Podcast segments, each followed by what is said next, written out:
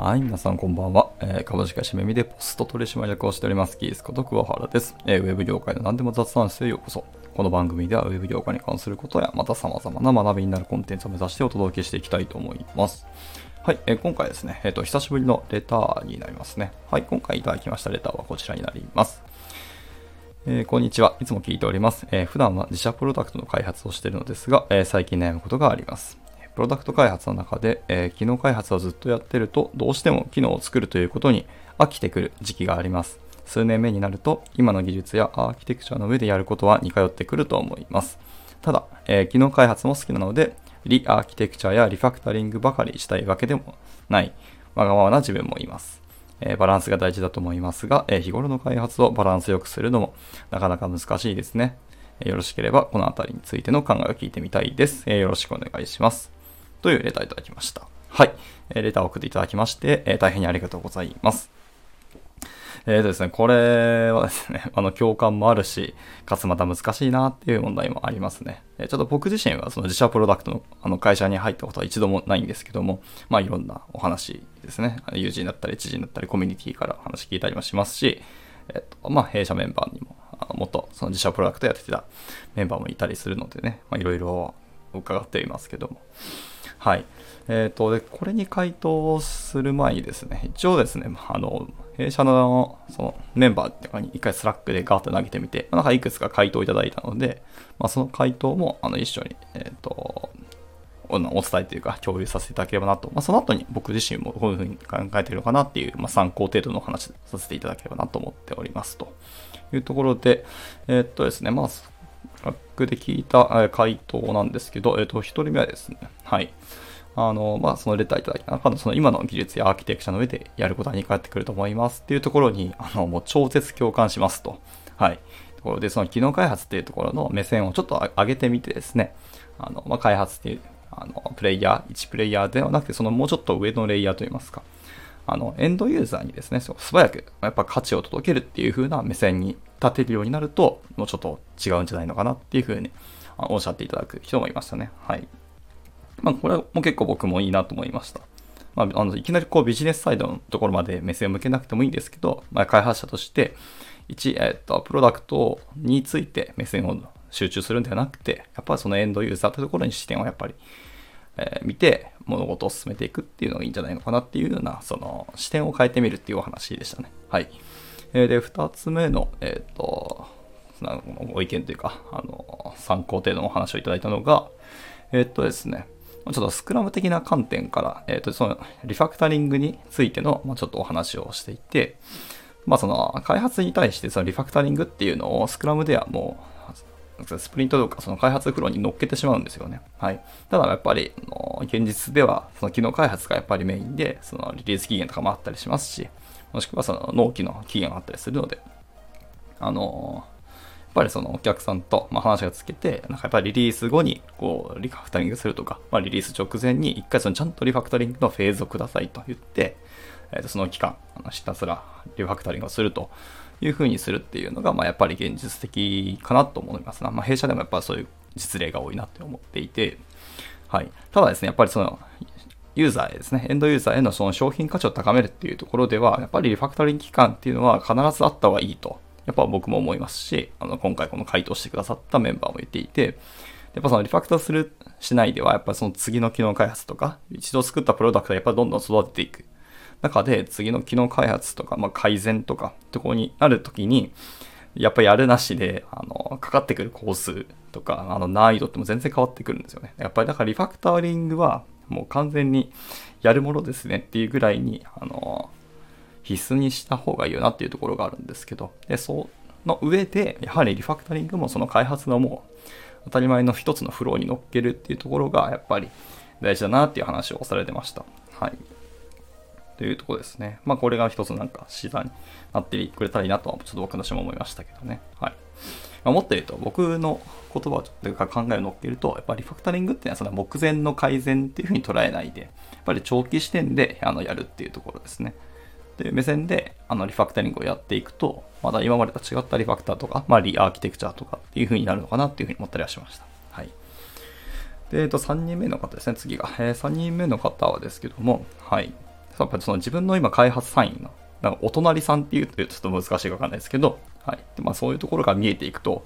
なんか変わるかもしれないですねって言っていました。はい。まあ、今現在、あの、質問されている方が、あの、もうすでにフルスタックにあのお仕事されてるんだと、ちょっとわかりませんけど、例えば、まあ、僕もそうですけど、フロントエンドの方であれば、まあ、お隣っていうと、やっぱサーバーサイドであったりとか、もしくはデザインといったところとかにもうちょっと関わっていったりすると、なんか今までの自分と枠が広がって、新しいものが見えてきて、何か自分の中の心情の変化っていうのが、もしかしたら期待できるかもしれないですね、っていうふうにおっしゃっていました。はい。あ、まあ、これも一つの確かに考え方として僕もありだなというふうに感じていて、はい。一応そうですね。まあ、一応社内のメンバーからいろいろ意見聞いて、まあ、この辺が、やっぱり今回の対象になるかなと思いました。はい。で、えー、っと、ちょっと緩和球大じゃないですけど、まあ、僕自身もこれをご質問いただいて、あの、思ったことなんですけど、はい。やっぱりそうですね。あの、やっぱ共感がすごく多いなと思います。やっぱり、なんですかね。オブジェクティブ思考がやっぱり生まれてきて、なるべく自動化できるようにしたりとか、あの、皆さんでこれ再利用できるように、モジュール化したり、あのパッケージ化したり、まあ、あの、それはあの、まあ、いろいろ言い方ありますよね。フロントエンドだったらコンポーネント化したりとかあったりするので、まあ、その中で設計手法って考えてくると、やっぱ結構似てくるっていうのはやっぱありますね。はい。やっぱ見た目、デザインがちょっと違ったりとかするけど、結果的に中身作ってるものってやっぱ似てくるよなっていうのは、はい、往々にしてあるし、それはある意味で正しい、あの、進化の過程だと僕は思っていて、はい。似通ってくるってことは、それは同じようなものをまた次の別のプロジェクト、プロダクトでも、あの、流用できるってわけなので、やっぱり開発の工数下げられたりとか、同じ知見をどんどんどんどん他の波及できるっていうのはかなりいい話なんですよ。それはビジネス視点ではってことですね。ただやっぱり僕ら技術者とかエンジニアは、やっぱ新しい技術的な挑戦とか、今までやったことのないプロダクト、設計をしてみたり作ってみたいっていう思いがあるのは、それは当然だと思います。はい。やっぱ同じことをやるっていうことは、エンジニアとしても、ビジネスマンとしても成長がないってことに関わりますからね。はい。で、同じことをやって、まあ、失敗する確率も減るので、それはやっぱり嬉しいんですけどね。はい。ただまあ僕らはそこで、まあ、飽きるっていうのは当然だと思いますし、である意味で飽きるってことをもうすでにおっしゃっているっていう時点で、しっかりその今やられている知見であったりか技術っていうのがしっかり確立していて、まあ、ある意味で枯れてきてるっていうところで、いい面だなっていうふうに捉えていいと思います。で、じゃあ次に NEXT アクションにもう、えっと、移動していただくというか、はい、次の挑戦をできるフィールドを作る、もしくはそのフィールドに移っていくっていうあのフェーズにもう今来てるんだと思っています。はい。でですね、えー、っと、まあ、先ほど弊社メンバーののアドバイスからもあった通りですし、まあ、僕もちょっと似たような回答になってしまう可能性が高くて大変に申し訳ないんですけども、はい。あの、ぱり根本的な今回のご質問の課題っていうのはもう新しいチャレンジがなくなったんだなっていうところにやっぱ尽きるなと思っているので、もう目線を変えるか、あの、視座とかレイヤーを変えるか、もう立場を変えるか、この辺をやっていかないともうちょっときついんじゃないかなと思います。ただ一方で機能開発は好きだし、やっぱりその開発者としてはやっていきたいんだろうなっていう思いは、あの、十分伝わってきているので、はい、やっぱりビジネスサイドにならなくてもいいけど、やっぱそこに近づいていくのは結構一つの、なんですかね、あの、ネクストアクションとしてはいいのかなと思っています。はい。やっぱりその使ってる技術が変わったりとか、まあ、インターフェースが変わったとしても、なんか開発者の体験ってもう全然変わらないんですよね。はい。だから使っているツールとか技術を変えたところでもう多分満足しないと思います。変化ないなっていうふうにやっぱ感じると思います。はい。なので、もう視座を上げて、自分が今コミットしてるやり方をもう変えていくしかないなっていうところで、わかりやすいのは視座を上げる、レイヤーを上げるというところで、あのシステム、アプリケーションを作るんじゃなくて、システム全体がどう動いていきますかっていう風な視野に入っていく。まあ、マネジメントまでいかなくてもいいんですけど、はい。やっぱりその、まずはフルスタックの方向に動いていただく。でもすでに現時点でフルスタックであって同じことを思っているんであれば、もう、っぱりビジネス側に寄っていくしかなくなってくるんじゃないかなと思います。ただ、ビジネス側に行くと、確かに開発を自分が手を動かしてやるっていう機会はかなり減ると思います。これはもう仕方ないです。ただ、別に自分が動かなくてもプロダクトを作ることができるし、あの別に技術に関わっていくことも全然できるんですよね。はい。まあ、そこでの面白さっていうのはやっぱりあると思います。で、そうじゃないんだったらもう全くの新規事業の、あの、プロダクトチームに移っていくのがいいんじゃないかと思います。で、新規事業といっても、あの、新しい今までと似たような同じプロダクト、例えばネイティブアプリケーションもいろんなネイティブアプリ作ったかもしれないですけど、今まで一緒だったら全然面白くないですよね。今までやったことない、例えば、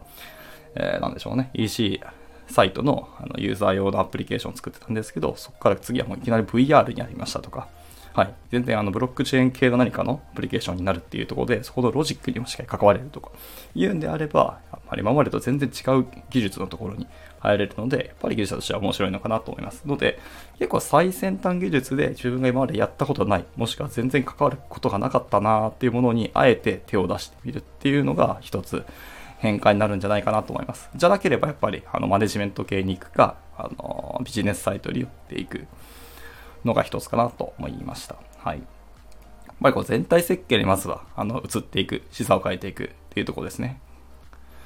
で、えー、っと、動いていって何か見えてくるものがあるかなっていうふうに思いましたね。はい。なんかちょっとまとまりもなく、なんかいろんなことをただただ喋ってしまったんですけど、何か参考になればいいなと思ってます。はい。どちらにしろもう変化をつけていくフェーズになっていくってことにはもう間違いはないです。なので、えー、とどうしてもその飽きてきたっていうところのもう張りがなくなったっていうのがやっぱりどうしても解決したいんであればあえて自分の好きなものっていうのを我慢して全然考えてもなかったなっていうところにコミットしていくっていうのも一つの手ですね。で、その上で、あの